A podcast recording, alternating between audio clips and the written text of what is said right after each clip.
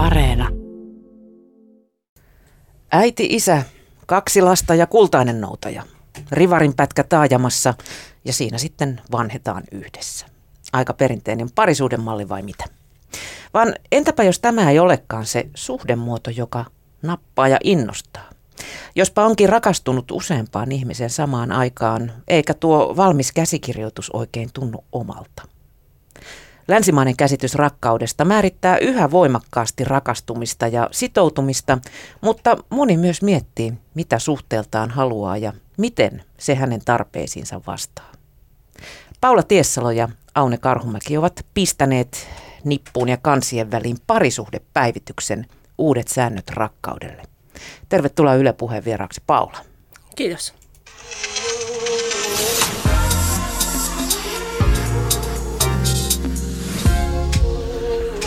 Yle Puhe. Niin länsimaiseen moraaliperinteeseen on pitkään kuulunut ajatus, että ihminen on yksi avioinen ja parisuhde kuuluu kahden ihmisen eli miehen ja naisen välille. Mutta perinteinen parisuhde on teidän mukaanne murroksessa.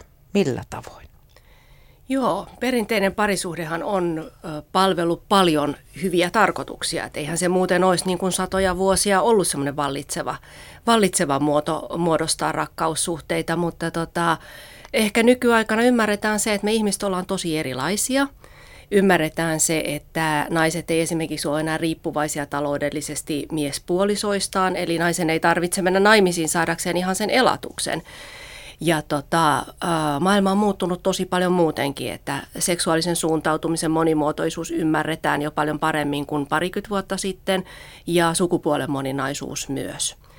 Niin tota, jollakin lailla me ei ehkä olla sitten osattu vielä puhua siitä, että ihmissuhteet ja ihmisten tarpeet eri ihmissuhteissa, rakkaussuhteissa, ne on myös aika rönsyileviä. Että rakkaushan ei noudata semmoisen parisuhteen raameja, joka muun muassa rajaa sen, että, että seksiä saa olla vain parisuhteessa, niin se, että sulla on sormus sormessa, niin se ei tarkoita sitä, etteikö joskus voisi tulla tunteita jotain muuta ihmistä kohtaan kuin sitä omaa kumppania kohtaan. Niin me haluttiin herättää ihmisiä huomaamaan ne normit, mitkä meitä tota, ohjaa ajattelemaan parisuudetta tietyllä lailla ja nimenomaan arvottamaan sitä, että mikä on onnistunut parisuhde. Mm. Uusiahan nämä ilmiöt ei, ei suinkaan ei ole. ole. Ei ole. Öm, mulla oli tässä juttua kirjasta Rahvaan rakkaus, suomalaiset, suomalaisten vehtailut välyjen välissä 1600-1700-luvulla. niin tota, silloinhan oli, oli nimenomaan hyvin tiukat moraalisäännöt, mutta niillä nyt viitattiin kintalla aika pitkään sitten. Että esiavieluinen seksi oli periaatteessa kiellettyä, mutta ei se oikeastaan ollut sitten. Juuri näin, että ihmisethän on ollut siis niin kuin tosi luovia asioiden suhteen pitkän aikaa ja sitten on ollut myös semmoisia ajanjaksoja, jolloin esimerkiksi yläluokkalaisille ihmisille on sallittu vaikka, vaikka tota, tietynlainen, että, että vaimo on se, se jotenkin se lasten synnyttäjä, semmoinen pyhä. Madonna. Ja, Madonna ja sitten saa olla niitä rakastajattaria, kunhan niitä ei sitten tuoda ehkä siihen perhepiiriin.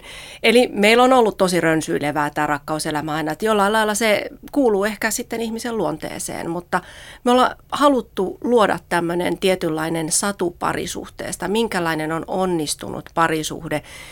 Ja siihen satuun tietyllä lailla kuuluu kaksi ihmistä, mieluiten ehkä mies ja nainen. Nykyään ymmärretään jo vähän monipuolisemmin, mutta kuitenkin ei siitäkään pitkä aika, kun ajateltiin, että se on miehen ja naisen välinen. Ja siihen kuuluu yhteiset rahat, talous, lapset – ikuinen tietynlainen semmoinen sitoutuminen siihen, että me ollaan yhdessä, kunnes kuolema meidät erottaa. Että vielä nykyäänkin, vaikka avioeroja otetaan 40 prosenttia suurin piirtein avioliitoista päättyy jossain vaiheessa syystä tai toisesta eroon, niin tämän parisuhdesadun mukaan se on edelleenkin vähän sen niin kuin moka, jos se parisuhde päätyy eroon. Meille tuli ero jostain hämmentävästä syystä, meitä vaan kohtasi tämmöinen asia kuin ero, ja tietyllä lailla niin kuin me epäonnistuimme niin kuin noudattamaan sitä parisuudetta tai toteuttamaan sitä parisuhdesatua. Et meillä on tosi paljon vieläkin semmoista normitettua ajattelua. Jopa se paljon ollaan puhuttu, jos ihmiset ei halua parisuhteessaan lapsia. He kokee edelleenkin, että he joutuu koko ajan sitä tietyllä lailla perustelemaan – että tällaisia nämä normit niin kun on. Että ne ei välttämättä koske pelkästään sitä, että parisuhde on vain kahden ihmisen tai rakkaussuhde on vain kahden ihmisen välinen, vaan siinä on paljon tällaista. Niin kun, että sen pitää olla pitkäaikainen, sen pitää olla kaikessa kauhean sitoutunut. me ihmetellään vielä ehkä vähäsen semmoisia vaikka uuspareja, jotka ei muuta yhteen. Susipareja. Niin, että onko se niinku rakkautta, oikeata rakkautta ollenkaan, että jos ei asuta yhdessä. Että, et tota, tällaisia normeja meillä on ja vaikka me tietoisesti ehkä monet meistä hyväksyy erilaisia ratkaisuja ja ymmärtää, että elämä tuo tullessaan välillä sellaisia tilanteita, että luovat ratkaisut niin kuin on tarpeen, niin kuitenkin myös omassa päässä monella ihmisellä, joka tekee vähän normien, niin kuin, ö, normin rajojen ulkopuolella olevia ratkaisuja, niin ihmiset joutuu tekemään tosi paljon duunia oman päänsä sisällä ihan antaakseen itselleen luvan rakastaa sillä lailla, kun, kun omat tunteet sanoo. Mm. Kuka nämä parisuhteen säännöt on sitten asettanut, kun ainahan niitä on parhaan taidon mukaan kierretty ja omalla tavalla tulkittu.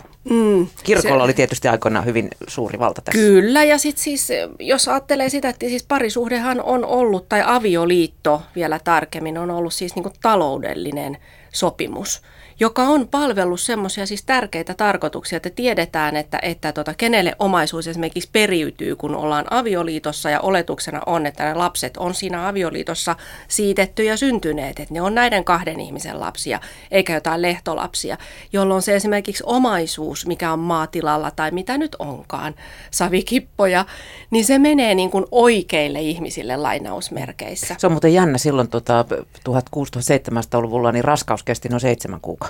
Joo, joo, joo, joo, tämä on jännä. Jotenkin ehkä ihmiset on kehittynyt, aivojen kehitys mm. varmaan kestää nykyään pidempään, niin sen takia raskaus kestää pidempään. Mutta se on palvelu, se on palvelu ihan taloudellisia tarkoituksia, se on palvelu turvallisuusajatusta, se ei ole huono. Missään tapauksessa me ei haluta kirjalla väittää, että perinteinen parisuhde olisi huono. Me halutaan vaan herättää sitä ajattelua, että kaikille se ei sovi. Ja, ja tota, sitten siinä vaiheessa, jos parisuhde rupeaa kiristämään, niin on muitakin vaihtoehtoja kuin ottaa ero tai pettää. Ja näähän on ihan super, super yleisiä. Siis pettäminen ja, ja eronottaminen on tosi yleisiä. kyllähän ne kertoo, että siinä parisuhteessa on jotain semmoista, mikä ei mukaudu meidän ihmisten tarpeisiin nykyaikana. Mm. Onko muuten Paula tutkimustietoa siitä, että onko ihminen niin kuin biologisesti yksiavioinen? Nyt en osaa sanoa. En, en siis haluaisin heittää tuohon, että ei ole yksiavioinen, että kun miettii näitä rönsyjä, mitä, mitä meidän rakkauksilla ja, ja haluillamme on, mutta en, siis varmaan on jotain tutkimuksia evoluutioteoriasta ja näin. Mutta mä oon ymmärtänyt, että siitä ei ole päästy yhteismielisyyteen. Niin, se voi niin olla. Se voi olla, ketkä tutkii ja mitkä on ne lähtökohdat, millä kysymyksillä tutkitaan ja näin, että siis niin kun tunteethan on hyvin eläväisiä. Mehän ei pystytä meidän tunteita kontrolloimaan, eikä tietyllä lailla pidäkään. Se, mitä me voidaan aikuisina ihmisinä kontrolloida, on se, että mitä me niille tunteille tehdään. Ja kuinka me niitä käsitellään. Kuinka me niitä käsitellään. Ja jos, jos mietitään tätä perinteistä parisuhdeajatusta, että vaikka sen seksin niin kuin osalta, että se seksi kuuluu vain siihen parisuhteeseen, miten, miten me ajatellaan näin, niin sitten kuitenkin Finsex-tutkimuksen mukaan – 20, ei 39 prosenttia miehistä ja 30 prosenttia naisista kertoo, että he on joskus pettäneet kumppaniaan. Ja tämä on siis niin kuin ketkä kertoo sen, että ne on niin. pettänyt tutkimuksessa, että mä epäilen, että se luku on oikeasti suurempi ja mä epäilen, että vielä ne loputkin on joskus edes tuntenut semmoisia fiiliksiä, että sopivassa tilanteessa sopivan, jos kukaan ei koskaan saisi tietää, niin tekisitkö sen? Niin tällaisia, se, se on tosi yleistä kuitenkin. Ja me tietyllä lailla myös jollain oudolla tavalla hyväksytään siinä parisuhdesadussa se pettämisaspekti. Että semmoistahan sen, kato miehet on vähän sellaisia ja, ja pikkujouluissa, no kato mikä tapahtuu pikkujouluissa, niin se tapahtuu pikkujouluissa. Et me, me ei tykätä siitä pettämisestä, me ei hyväksytä sitä virallisesti, mutta tietyllä lailla me jotenkin lasketaan se kuuluvaksi siihen parisuhteeseen. Mm. Näkee naisten lehdissäkin paljon semmoisia, että kertoisitko ystävättärellesi, jos tietäisit Joo. sen miehen pittävän. Joo, Siitä tai hi- hirveä ketju Juuri perästä. näin. Ja sitten on näitä juttuja, että näin selviät pettämisestä ja voiko suhde selvitä pettämisestä. Näitä on tosi paljon. Sen sijaan ei ole juttuja, miten ratkaiset ihastuksesi ilman, että petät puolisoasi. Sen takia me kirjoittiin kirja. Sä oot Paula sitä mieltä, että rakkaus ja seksi olisi hyvä erottaa toisistaan. Miksi? Eikö ne kuulu aika olennaisesti yhteen Joo. näin niin kuin tällaisen perinteisen mallin Joo, mä sanon, että olisi hyvä ymmärtää, että niiden ei tarvi aina kävellä käsi kädessä. Toki siis varmasti moni ihminen tunnistaa sen tilanteen, kun on hullun rakastunut ja sitten siihen tulee se fyysinen halu ja siis sehän on ihan mahtavaa. Sehän on mielenhäiriö, mm. sehän on tutkittukin, hormonit on sekaisin. Uuvuttava. Uuvuttava. Kaikin Kuka, puolin. Kukaan ei kestä sitä, oliko se nyt joku puolisen vuotta suurin piirtein viiva vuosi, niin sitten se niin kun on pakkokin niiden hormonien laskeutua jollekin tasaisemmalle tasolle. Eli mä en, me ei tarkoiteta sitä, että ne pitäisi erottaa, mutta se, että kannattaa miettiä, että jos tulee vaikka... Ää, parisuhteen ulkopuolinen halu harrastaa seksiä jonkun toisen kanssa. Siis vahva, vahva halu, että toi ihminen herättää mussa jotain sellaista, mikä niinku saa mut jotenkin... Pöksyt kastuu ja lähtee jalat Juuri niin. näin sinä sanoit sen täysin suoraan. Niin tota, sen miettiminen, että se ei tarkoita sitä, että mä välttämättä rakastaisin mun puolisoa yhtään sen vähempää. Tai etteikö se seksi mun puolison kanssa olisi mulle aivan yhtä tyydyttävää ja mieluisaa kuin se on ollut aikaisemmin. Eli sen ymmärtäminen, että, että seksuaalisuus on se on, se on ihan oma asiansa ja rakkaus on toinen niin kuin semmoinen asia, mikä, mikä niin kuin on osa meidän inhimillisyyttä ja, ja meidän kokonaisuuttamme. Ja sitten jos vielä ajatellaan näin, että siis seksuaalisuushan on meidän jokaisen oma yksilöllinen – ominaisuus, joka myös muuttuu ja kehittyy tota iän myötä ja sen myötä, että minkälaisia ihmisiä tapaa elämässään. Ja jotenkin se ajatus, että sen sun oman seksuaalisuuden pitäisi aina toteutua vain ja pelkästään siinä parisuhdekontekstissa, jolloin meillä on kaksi ihmistä, joilla on heidän oma seksuaalisuutensa, joka on muutoksessa, ja me halutaan ajatella, että 50 vuotta näiden kahden tempoilevan ihmisen tunteet ja halut aina osuu yhteen siinä aviovuoteessa. Lotto on vähän lähempänä. Ää, mä luulen kanssa näin. Ja onnea, onnea heille, joilla tämä toimii. En väitä, etteikö se toimisi, mutta melkein veikkaan, että aika moni on jossain vaiheessa elämäänsä parisuhteessa ollessaan todennut, että jompikumpi haluaa enemmän tai, tai haluaa jotain erilaista tai jostain syystä tämä homma ei nyt vaan oikein skulaa niin sanotusti. Maailma paranee puhumalla.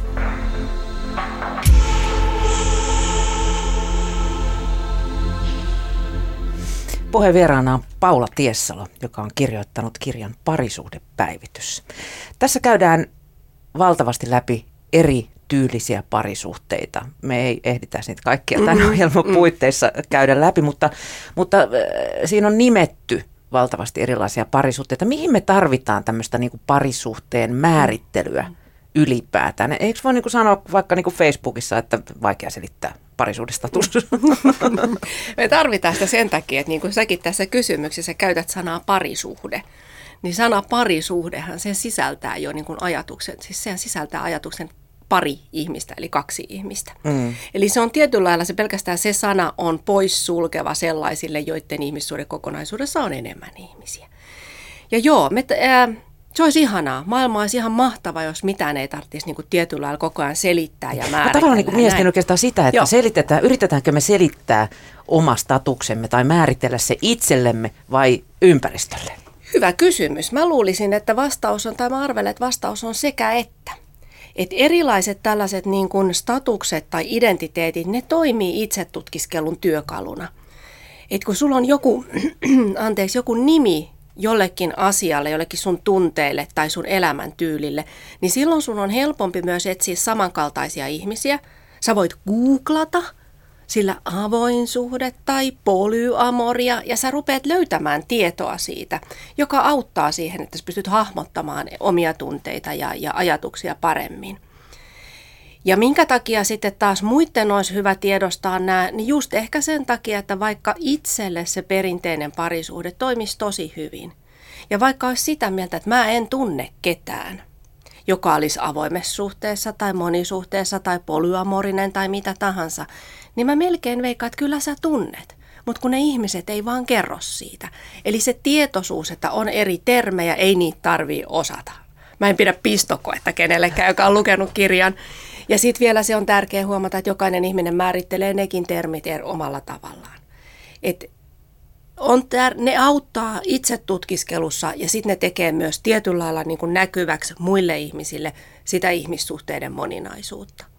Se olisi ihanaa, jos se ei tarvitsisi kauheasti niin kuin selitellä. Niin. selitellä. Kyllä, siis mä uskon, on sillä varmaan sitten myös lainsäädännöllinenkin on, On sillä puoli siis, olemassa? onhan sillä lain, lainsäädännön, niin mä en ole siinä asiantuntija, mutta et ymmärtääkseni niin kuin esimerkiksi lapsella ei voi olla kolmea vanhempaa niin kuin jossain, jossain papereissa ja näin, että, mutta et mä en ole siinä asiantuntija, että tota, millä tavalla millä tavalla se nykyään on se lainsäädäntö ja minkälaisia muutoksia siihen tarvittaisiin. Tiedän, että esimerkiksi Sexpo ajaa jonkunlaisia niin kuin poliittisia muutoksia lainsäädäntöön, joka huomioisi ihmissuhteiden niin kuin moninaisuuden paremmin kuin nykyään. Mm. Tämä parisuhdepäivitys, se oikeastaan viittaa siihen, että, että jokaisen olisi hyvä kartottaa jo suhteen alussa, millaisia oikeuksia ja velvollisuuksia siinä suhteessa on ja millainen suhde on itselle tyydyttävä. Ja näin siis kirjoittaa se käsikirjoitus. Nämä asiat koskevat kaikkia suhteita, eikä ne välttämättä tule ihan heti mieleen. Mm-hmm. Ei tuu mieleen. Miksi tämä olisi tärkeää? Se olisi varmaan... Eikä ne ole ihan helppoja Joo. asioita edes puhua. Ei. Se on vähän kuin olet suunnittelemassa romanttisia häitä ja sitten ruvetaan puhua avioehdosta siitä. Joo. Joo, niinhän se vähän on. Mutta onhan se tietyllä lailla, mä heitän vähän tämmöisen provosoivan ajatuksen, että onhan se jännä juttu, että parisuhde on kuitenkin meidän elämän aika tärkeä asia. Se, se määrittelee paljon meidän siis ihan käytännön asioita, se määrittelee meidän onnellisuutta, turvallisuutta, kaikkea tällaista. Kuka on se tyyppi, jota sä kattelet koronaeristyksen ajan niin kuin kaksi kuukautta samojen seinien sisällä ja katteleeko sitä sen jälkeen, kun sä oot katsellut sitä kaksi kuukautta? Niin tällaiseen suhteeseen me lähdetään vaan sillä, että mä rakastan sua, joo niin mäkin sua. Sitten mm. mennään maistraattiin tai mennään kirkkoon ja sen jälkeen elellään sitä parisuhdetta ilman, että me puhutaan yhtään. No me voidaan puhua sitä, tykkäätkö kissoista vai koirista ja tota, montaks lasta me mahdollisesti hankitaan. Mutta se, että mitä mä niinku haen, mitä mä tunnetasolla niinku haen tästä, mitä mä seksuaalisesti haen tästä suhteesta, niin aika harva sitä osaa puhua. Ja mä en väitä, että se siinä alussa olisikaan silleen niin kuin mielessä. Kun se on se rakastumisen huuma, niin itsestään selvästi lähdetään toteuttamaan, että me halutaan olla yhdessä piste. Mm.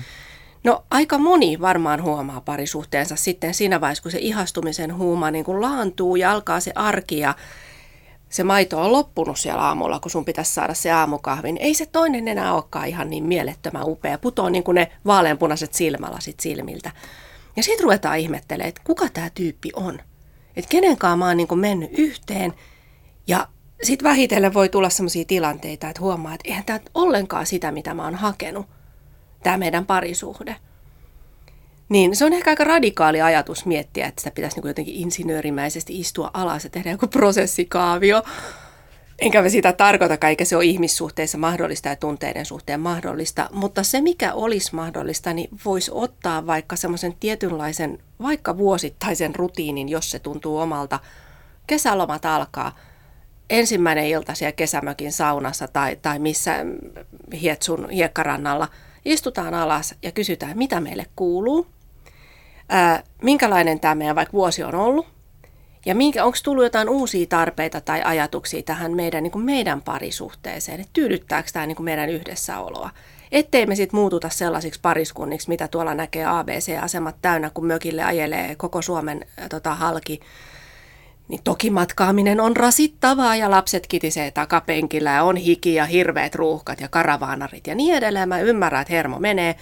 Mutta kun katsoo sitä kommunikointia joidenkin pariskuntien välillä siellä taukopaikoilla, ja he on päällisin puolin onnistunut tässä parisuhdesadussa, että he on yhdessä. He on varmaan ollut yhdessä 15 vuotta, että ikää on sen verran.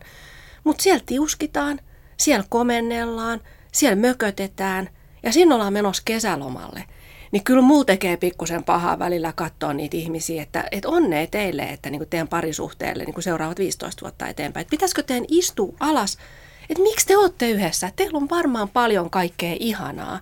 Sanokaa se toisillenne. Että ihanaa, kun sä jaksat ajaa tämän lusin suoraan. Tämä on ihan hirveä, kun tässä ei pääse kenestäkään koskaan ohi. Ja sitten taas jotain, jotain muuta. Ja tämä siis mies sanoo tänne vaimolle, huom, vaimo ajaa. Vaimo kuski. Joo, vaimo kuski. Niin tota, että puhuttaisiin myös se hyvä. Ei, ei se puhuminen ei tarkoita sitä, että sanotaan aina, että mikä tässä on pielessä tai mitä minä haluan tähän lisää, vaan puhuttaisiin myös se, että mikä meillä on hyvä, mikä meitä pitää yhdessä. Ja sen jälkeen voidaan miettiä, että onko itse asiassa tullut jotain semmoista, jotain tarvetta, mikä tässä nyt ei ehkä toteudu, tai, tai ajatusta, jotain näin. Se on tosi vaikeaa. Ei meitä ole opetettu sellaiseen, mutta mun mielestä se ei tarkoita sitä, etteikö me voitaisiin vähän yrittää. Ja siitä on mun mielestä viime vuosina kyllä ruvettukin jo puhumaan, että puhukaa teidän parisuhteesta. Ja just on tällaisia että vuosittaisia päivityksiä. Mulle henkilökohtaisesti semmoinen vuosittainen niin kuin kehityskeskustelu puolison kanssa kuulostaa vähän, vähän tekniseltä, mutta tota, joillekin se voi toimia, että, että ennen kaikkea, että puhuttaisiin eikä oletettaisi, että se toinen tietää, mitä sun päässä liikkuu, kun te olette eri ihmisiä nyt kuin mitä te olette ollut silloin 25 kun te olette rakastunut ja se on se seitsemän kuukauden raskauskin jo alkanut. Kollegani Jenny Lehtinen taisi tiivistää tämän asian niin, että, että valitse puolisosi sillä perusteella, minkälaisena siedät häntä huonona päivinä, ei mm. sellaisena millaisena hänen rakastut. Aika hyvä, aika hyvä. Kun puhutaan sitten näistä erilaisista suhdemalleista, monisuhteista, avoimista suhteista, niin, niin mä kävin tuota Finsex-tutkimusta läpi. Suomalaisista kuitenkin vain 10 prosenttia voisi hyväksyä kumppanilleen myös jonkun muun suhteen, joten ihan mainstreamia se ei kuitenkaan vielä ole. Aikaisemmin tuo luku on ollut jopa 30 prosenttia, joten tota, kumpaan suuntaan tässä asenteet oikein on menossa?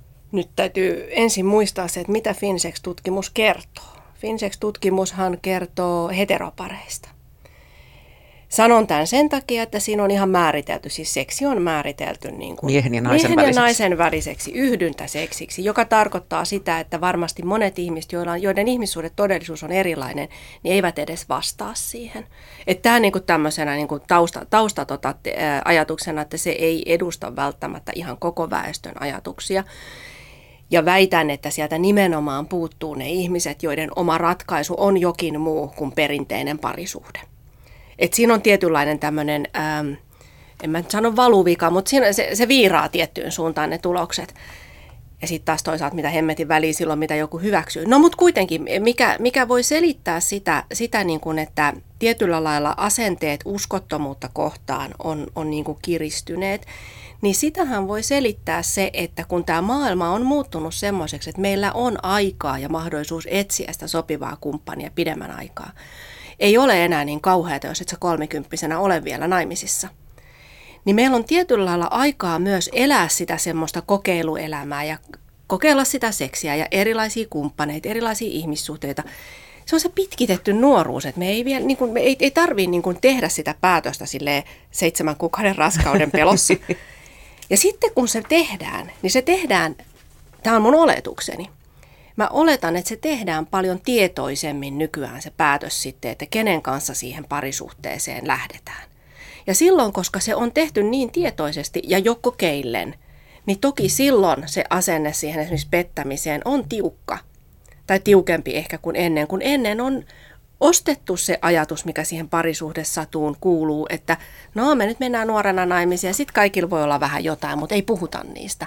Että tämä maailma on muuttunut, meidän, meidän tapa valita meidän puoliskot on ehkä muuttunut tietoisemmaksi.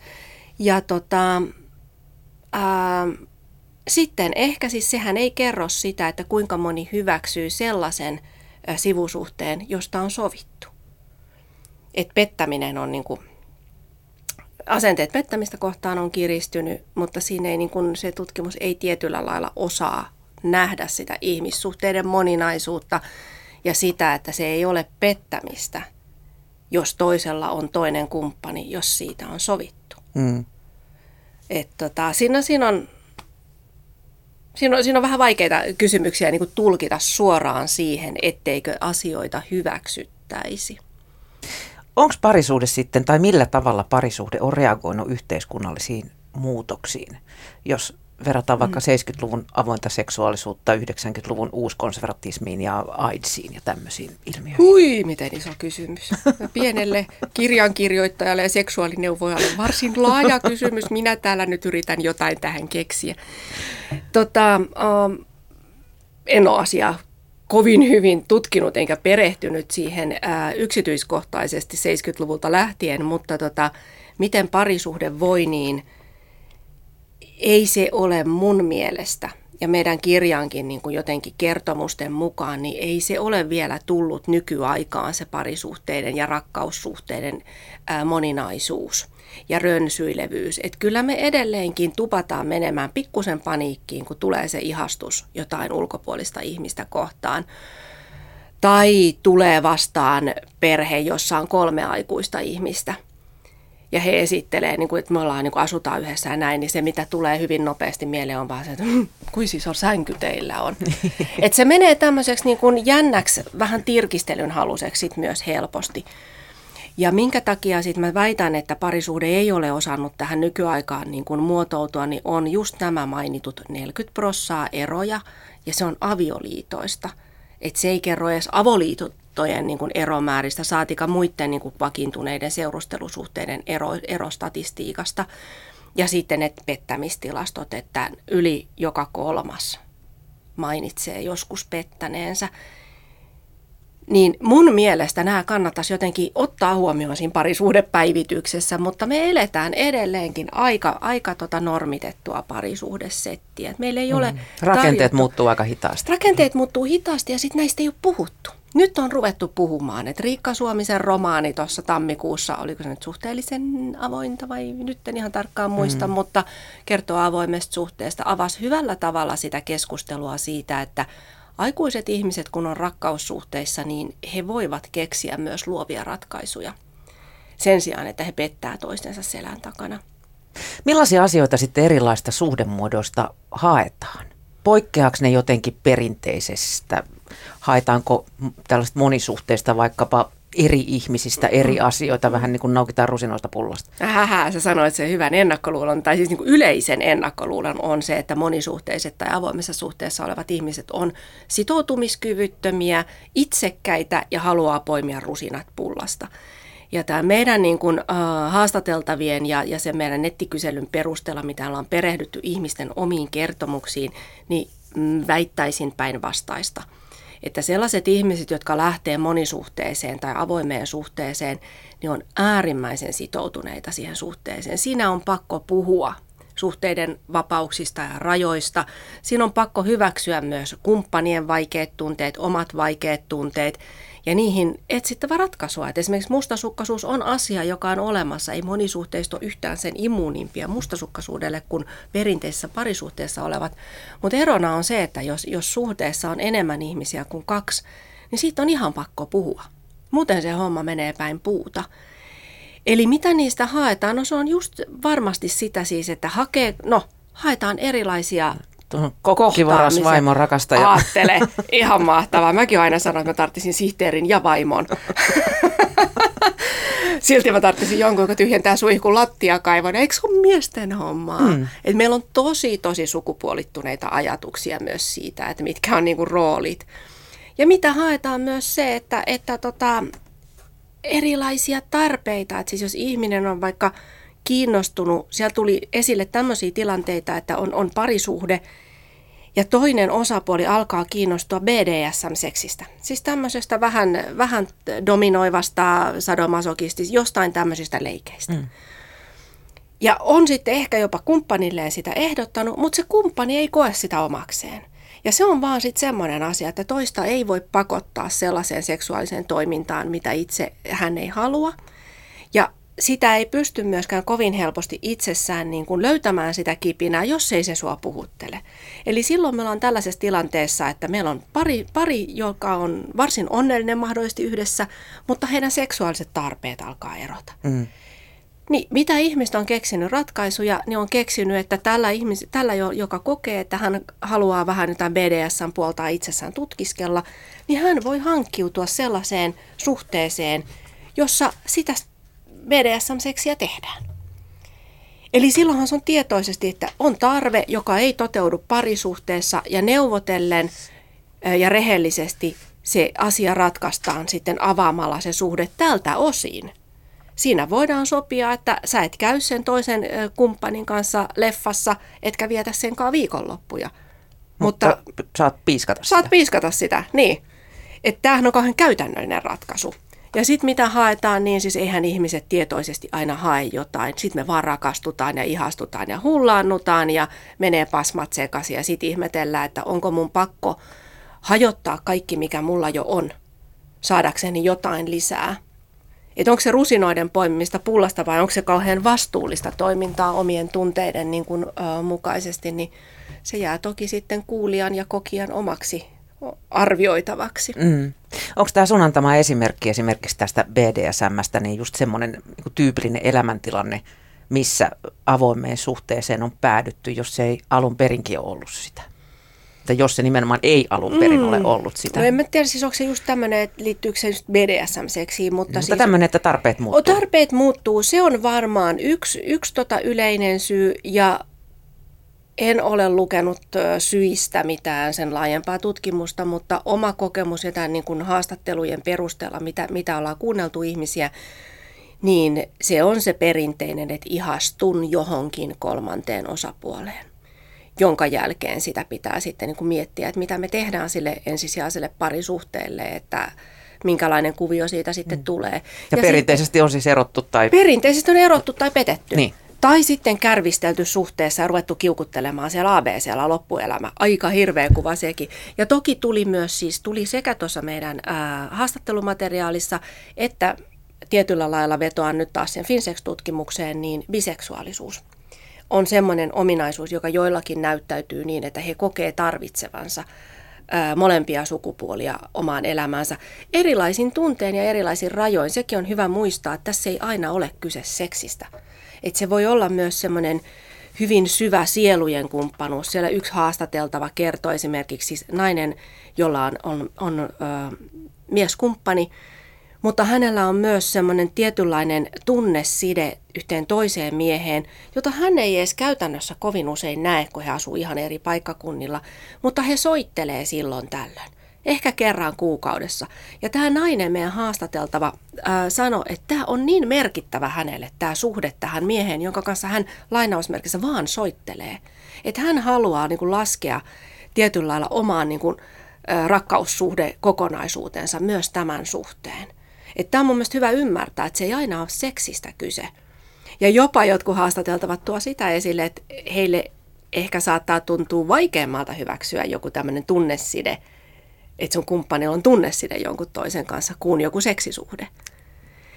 Mutta nämä on hirveän yksilökohtaisia asioita ja, ja ei ole muuta keinoa kuin tietyllä lailla yrittää puhua ja olla rehellinen myös omille tunteilleen ja ymmärtää se, että, että tota, sulla ei myöskään ole oikeutta vaatia sun kumppania suostumaan johonkin sen takia, että minä haluan. Että se, hmm. jos ottaa asian esille, että haluaisin avata, avata meidän suhdetta, niin siinä on tietysti aina myös se riski, että toinen sanoo, että ei käy.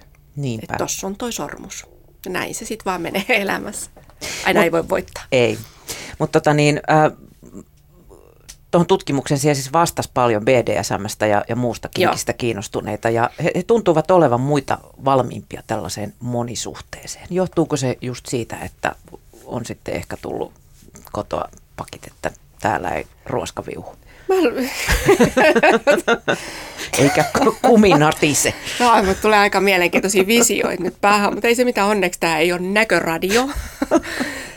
tai mikä siinä on se kiva, jos taisi näköradio, millähän tämän televisio-ohjelman kuvittaisi. No niin, eipä siinä Eikä mennään taka- takaisin asiaan. Öö, mä luulen, että sä olet oikeassa, että varmaan ihmiset, joiden seksuaaliset mieltymykset ja halut poikkeaa valtavirrasta jollakin tavalla, niin kyllä sen maalaisjärkikin sanoo, että se niin kuin sopivan kumppanin löytäminen on aina sitä vaikeampaa, mitä spesifimpi sun tarve on. Mm. Ja, ja tota, siinä mielessä uskoisin, että kun ne halut poikkeaa siitä valtavirrasta, niin ollaan valmiimpia miettimään niitä luovempia ratkaisuja. Ja sitten siinä on myös semmoinen, semmoinen ominaisuus, että tuommoisessa kinki- ja PDS-maailmassa, jos se tehdään vastuullisesti, niin siellä sitä vastaan pakko neuvotellakin. Että ei siellä ruveta niinku ruoskaa tuosta vaan heiluttelemaan, että tota, kyllä siellä täytyy sitten niinku määritellä, että mitä kukakin hakee, mitkä on turvasanat. Siis ihan siihen pitää tosissaan puhua. Ja se, että sä pystyt puhumaan sun haluista, niin sun pitää olla aika sinut niiden kanssa ensin itse. Sitä ei ratkaise kukaan muu, sun tarpeita seksin, rakkauden, läheisyyden suhteen kuin sinä itse. että mitä sä, mitä sä lähdet hakemaan, niin uskoisin, että on paljon ihmisiä, jotka on PDSMstä tai muusta kinkyydestä kiinnostuneita, niin heille suhteen jonkunlainen avoimuus, avaaminen on ehkä tietyllä lailla luontevampaa kuin ihan vanilja heteroväelle. Mm. Mitä sitten sosiaaliset paineet vaikuttaa tällaiseen? Kirjassa käytettiin esimerkkinä piiskaa heiluttelevaa pappia. Tätä piiskaa nyt jotenkin pyörii tässä koko ajan. Tämä on nyt vähän piiska, piiskapainetista. Pahoittelut siitä. Tota, tota, niin, miten sosiaalista? No, sen voi kukin miettiä, että miten voiko esimerkiksi peruskoulun opettaja sanoa, että hänellä on kaksi kumppaniaan. Miten suhtautuu oppilaiden vanhemmat, miten suhtautuu koulun rehtori. Ja voiko juuri näin, että jos pappi sanoo, että no ei, mitä sinä, että, että mä, mä pidän hitsin hyviä saarnoja, kiva kun tulitte tänne ja nyt mä muuten menen huomeilla tuolla Nost, pienet bileet. kaverin ristille tuossa. Niin, niin. okei. Okay. No niin, mopo lähtee sinne sopivasti keulimaan, niin kuin tässä aiheessa on hyvä. Huumori on aina hyväksi. Ei näitä asioita ei pidä ottaa liian vakavasti.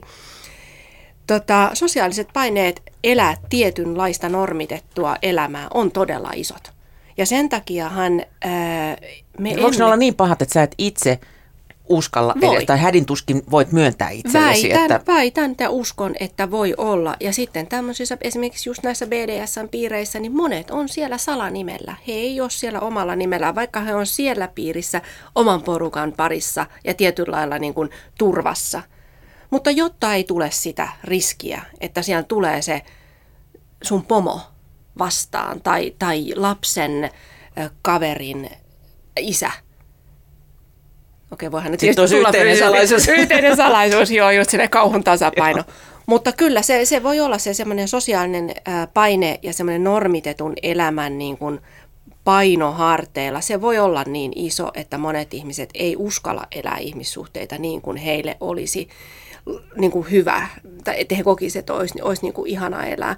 Tämä samahan koskee, on koskenut seksuaalisia ää, vähemmistöjä, seksuaalisen suuntautumisen moninaisuus on ollut parikymmentä vuotta ehkä semmoista, että sitä voi jollain lailla aika vapaammin Suomessa, isoissa kaupungeissa tuoda esiin, mutta edelleenkin nuoret pienillä paikkakunnilla, tai riippuen minkälainen sun perhe on, niin se ei ole, se ei ole helppoa. Saatika sitten, että sä sanot, että, että sun sukupuoli ei vastaakaan sun biologista sukupuolta. Mm. Niin tällaisen asian kanssa julkitulo, ja samoin, sama koskee näitä ihmissuhteiden niin kuin moninaisuutta, että ollaan vähän muuta kuin normisettiä, niin vaikka se olisi ihmiselle itselleen täysin ok ja niille, jotka on sun siinä rakkauspiirissä tai seksisuudepiirissä ja näin, siinä ihmissuhdekokonaisuudessa, että teillä ei ole mitään salaisuuksia, niin se riski siihen, että sun lapsia ruvetaan katsoa kierroon, tai jos sulla on vaikka firma, että sun asiakkaat katoaa – sulla on kampaamo ja sä sanot jonkun tällaisen normeista poikkeavan asian, niin yhtäkkiä kaikki asiakkaat menee viereiseen kampaamoon. Että nämä on niin todellisia riskejä ja sen takia ihmiset niitä asioita piilottelee. Ja sen takia meillä normi porukoilla on ehkä semmoinen kuva, että me ei tunneta yhtään tämmöistä tyyppiä.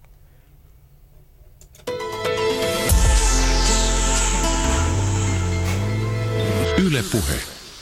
Yle Puheen vieraana on Paula Tiessalo, jolta on ilmestynyt vastikään kirja Parisuhdepäivitys. Kun puhutaan avoimista suhteista, niin sehän on silloin yhteinen päätös, eli se ei ole niin kuin salaa vierassa juoksemista. Kyllä, juuri näin. Mutta ihmisethän on hirveän eritahtisia. Toinen haluaa enemmän sitä avointa mm. suhdetta kuin toinen, niin eikö silloin tule eteenkin jo muutama vaaran paikka? Eli toinen ei ole niin kuin välttämättä valmis siihen. Tulee. Joo, ja sen keskustelun aloittaminen ei ole koskaan helppoa. Ei varmasti ole. Miten, miten kumppanille sitä niin. kerrotaan ja miten se niin kuin niin. aloitetaan? Miten se aloitetaan? kuules. niin kuules, tässä on nyt, ostin maitoa, leipää ja avoimen Tuli pari muuttujaa. Niin. tuli, tuli pari muuttujaa tähän meidän kesälomaan. Joo, ähm, mä oon hirveän huono antamaan mitään niin kuin yleispäteviä ohjeita, koska mä oon jotenkin niin sisäistänyt sen, että me ihmiset ollaan tosi, tosi erilaisia. Mutta se on hyvä muistaa, että jos ja kun tämmöisen asian tuo siihen parisuhde iltateepöytään, niin se pitää toki pyrkiä tuomaan semmoisella hetkellä, että ei ole mitään muuta hässäkkää niin kuin päällä. Ja jotenkin toista loukkaamatta. Niin, Sehän siinä on se hankaluus.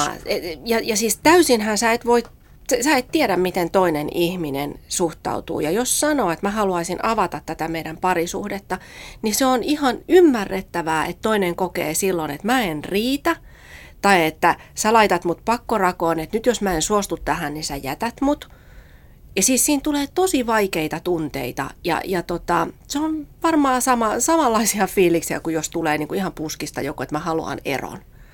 Niin toinen on valmistautumaton siihen, että tota, et, et, varmaan siis se niin kuin mielen myllerys siinä vaiheessa, että jaaha, että kauanko se on juossut vieraassa Juuri tässä näin. näin. Ja silloin toki tietysti niin kuin kannattaa hakea sitten myös asiantuntija-apua näiden asioiden niin kuin pohtimiseen. Mutta tietyllä lailla niin kuin jos asia on vaan semmoinen, minkä haluaa ottaa esiin ja kokee, että tässä nyt on se ero tai pettäminen vaihtoehtona, että mä mieluummin haluaisin kokeilla tätä keskustelua, että voidaanko me jollain lailla avata, niin tämä on nyt ihan henkilökohtaisesti yksilön mielipide ja, ja neuvo, että ei, ei perustu mulla nyt mihinkään niin tutkimuksiin, mutta kyllä mä sanoisin niin, että vahvista ensin sille toiselle sitä, että minkä takia me ollaan yhdessä, että mikä meillä on niin hyvää, että mä haluaisin avata tämän sen sijaan, että mä haluan ottaa eron. Että mikä kaikki meillä toimii niin hyvin, että mä en haluaisi menettää sitä meidän yhteistä hyvää. Ja sitten jotenkin yritä kertoa, että mikä se on se sun tarve. Mitä on tapahtunut?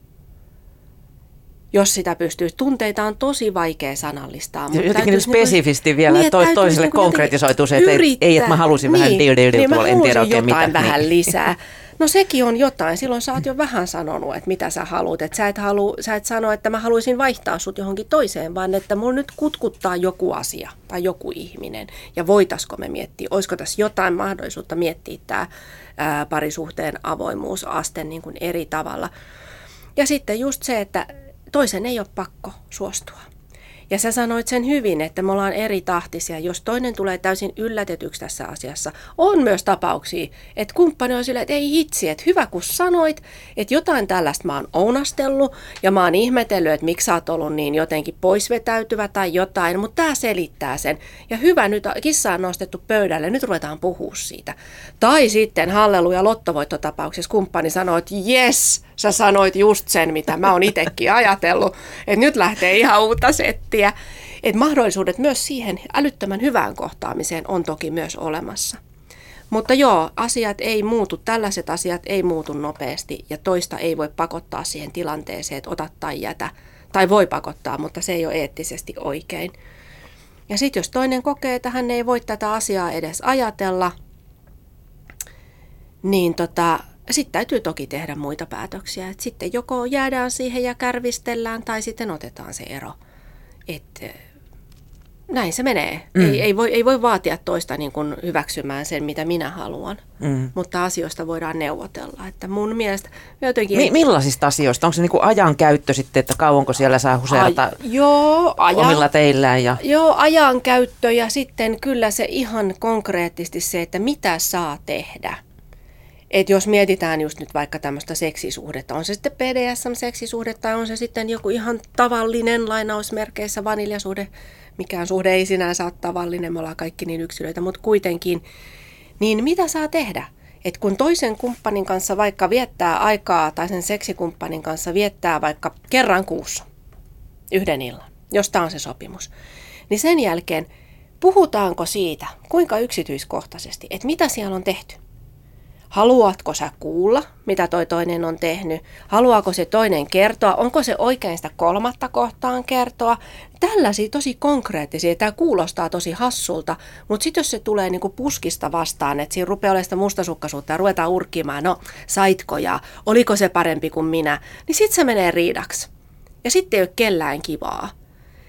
Että semmoisista asioista, plus ajankäyttö sitten varsinkin monisuhteissa, että jos, jos tosissaan on semmoinen, semmoinen ihmissuhdekokonaisuus, missä on kolme tai useampia ihmisiä, mahdollisesti lapsia pyörii siinä, sun ja mun ja kenen Apua, lapsia. kevätjuhlat, joulunvietto, Kevätjuhlat, kaikki. joo, kuka ja mikä, mitkä Vilmatunnukset on kenelläkin ja aha, apua, apua, apua.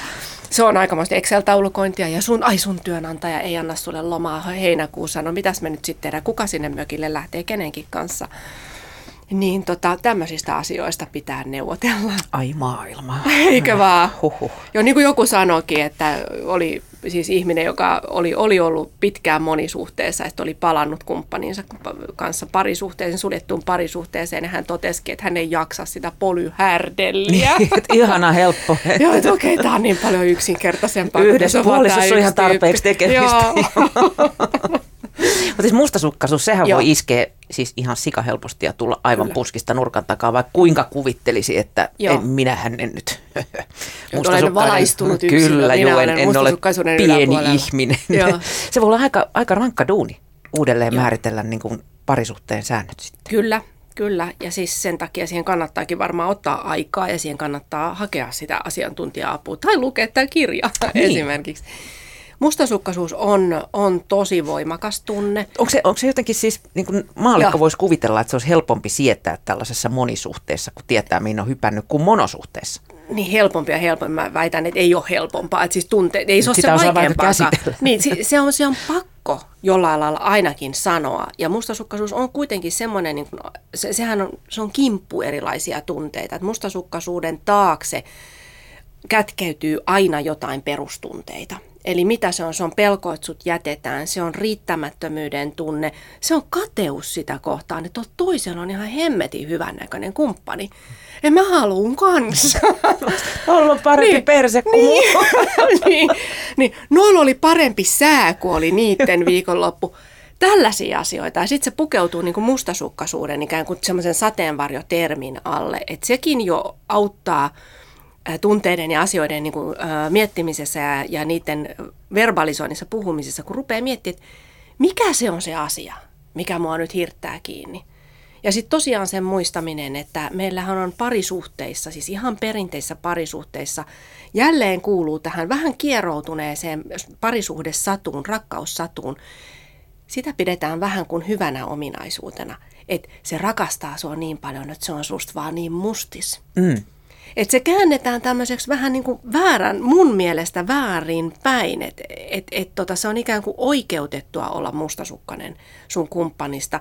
Tai jos sun kumppanis menee jonkun toisen kanssa, pitää hauskaa ja sä et ole yhtään mustasukkainen, niin jälleen kerran, onko toi oikeat rakkautta? Että sä et, toi vähän lopun alku, että eikö sä ole yhtään mustasukkainen tosta?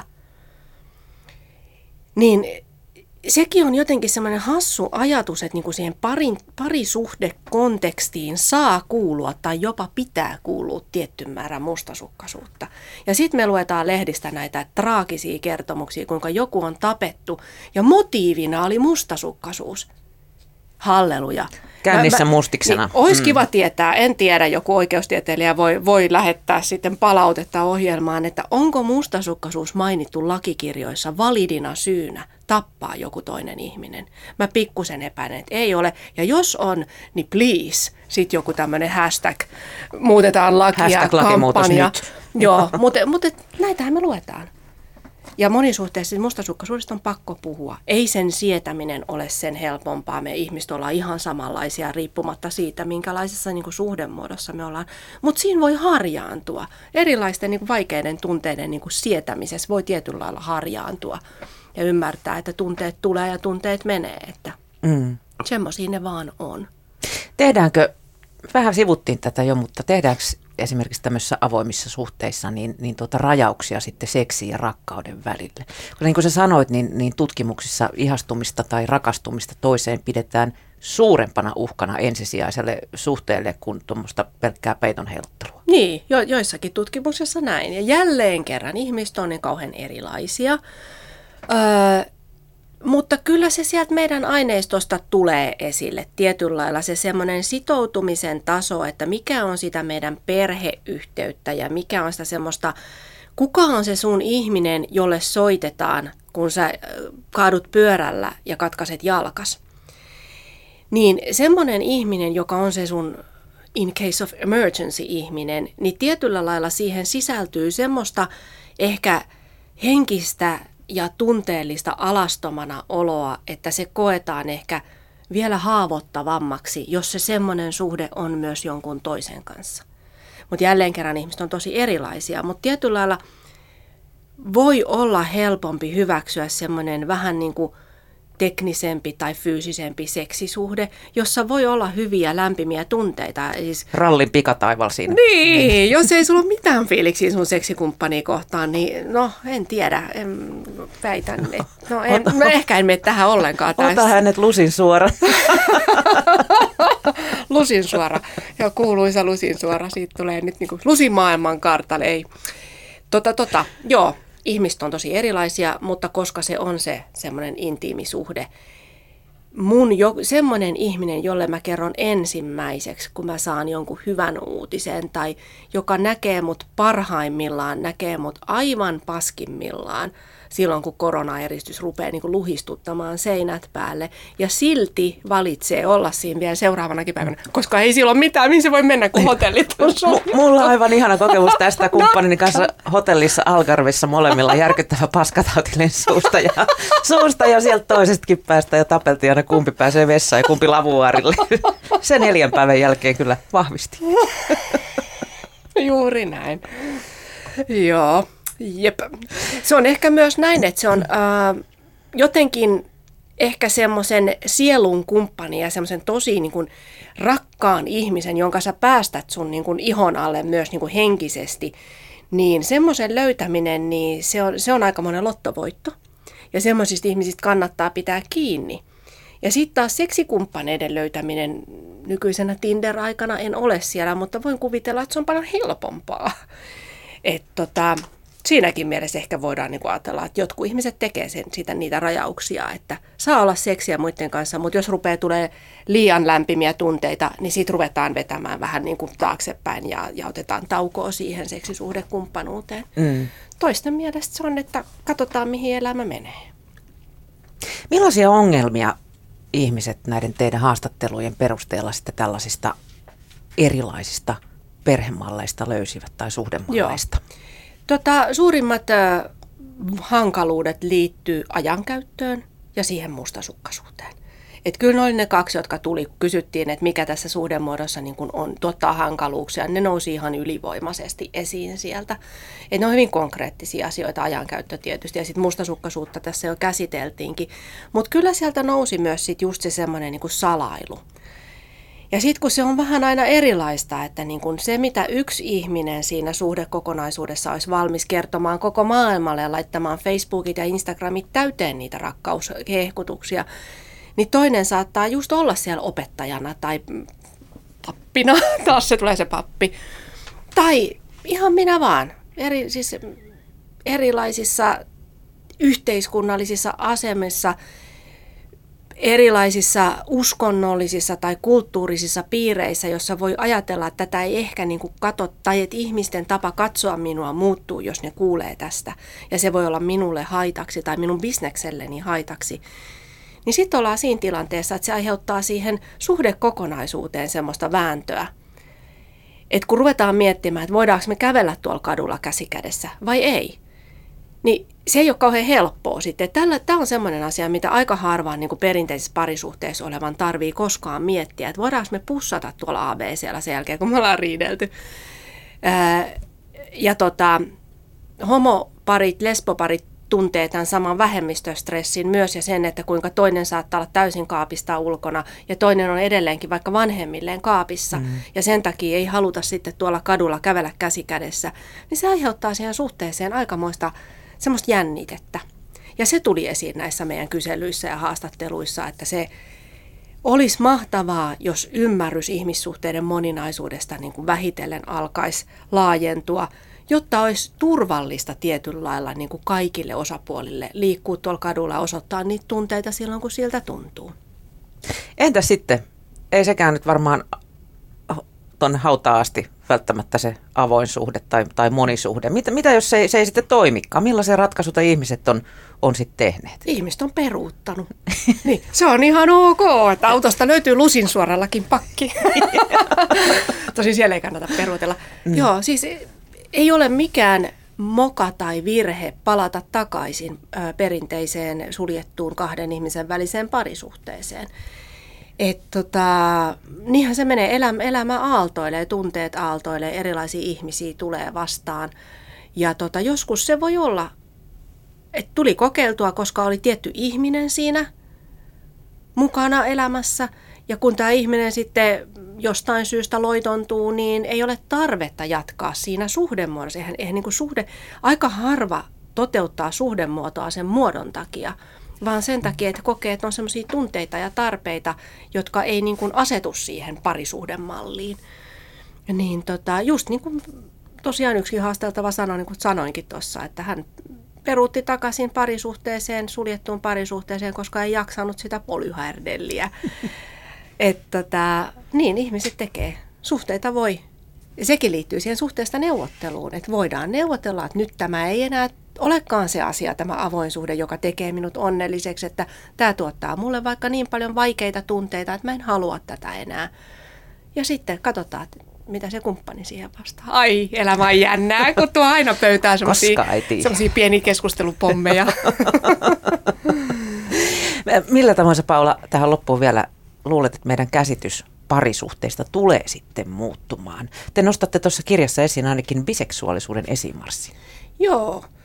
Öö, mä uskon, että meidän kuva siitä, että millä tavalla, niin kun, mikä on onnistunut parisuhde, mikä on onnistunut rakkaussuhde, niin se tulee muuttumaan moninaisemmaksi. Se tulee muuttumaan toivottavasti semmoiseksi, että ruvetaan jollain lailla miettimään ja arvottamaan niiden ihmisten onnellisuutta ja kykyä muuttua niissä muuttuvissa ihmissuhdetarpeissa ja, ja tota, elämäntilanteissa ja tällaisissa – et sen sijaan, että me katsotaan sitä, että kuinka pitkään te olette ollut naimisissa, että jes, mitkäli ja timanttihäät, että te olette onnistuneita. Joo, tietyllä kriteerillä kyllä, mutta se ei ole ainoa kriteeri ja se ei kerro myöskään siitä, että olette te ollut onnellisia, olette tehnyt toisenne onnelliseksi. Olette ollut vastuullisia siinä teidän toiminnassanne yhdessä. Niin mä luulen, että se, se semmoinen tietynlainen niin kuin laatuajattelu, jos näin voi sanoa, niin kuin rakkauteen, että mitä se parhaimmillaan on, niin se ehkä laajenee. Ja biseksuaalisuuden esiin nousu, eli tosiaan Finsex-tutkimuksen mukaan niin alle 25-vuotiaista naisista niin noin 40 prosenttia ilmoittaa kokevansa seksuaalista kiinnostusta myös omaa sukupuoltaan kohtaan. Tämähän on huimaa. Ja nuorista miehistäkin 17 prosenttia kertoo siis tutkimuksessa, väitän, että sekin on suurempi, mutta tota, tutkimuksessa näin kerrotaan, niin kyllähän se jollain lailla muuttaa sitä meidän parin valintaa.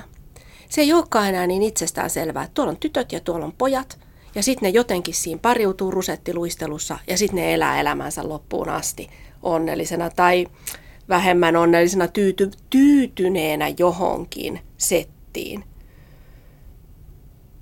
Kyllä se varmaan muuttuu. Toivottavasti se muuttuu. Ja sitten just tämä tämmöinen tietoisuus siitä, että ei tarvitse kärvistellä huonossa suhteessa. Ei tarvitse tehdä salaa niitä asioita, ei tarvitse pettää. Että se on rumaa. Mun mielestä pettäminen on rumaa. On se sitten henkistä pettämistä tai fyysistä pettämistä, niin musta se on tosi, musta se on väärin. Se on väärin toista kohtaan. Niin, se on väärin toista kohtaan ja toivoisin, että siihen sitten ihmiset löytäisi vastuullisempia ratkaisuja. Paula Tiessala. Rakkaus ei ole koskaan väärin. Ei. Kiitos kun pääsit Yle Puheen vieraksi ja hyvää kesää. Kiitos samoin. Yle Puhe.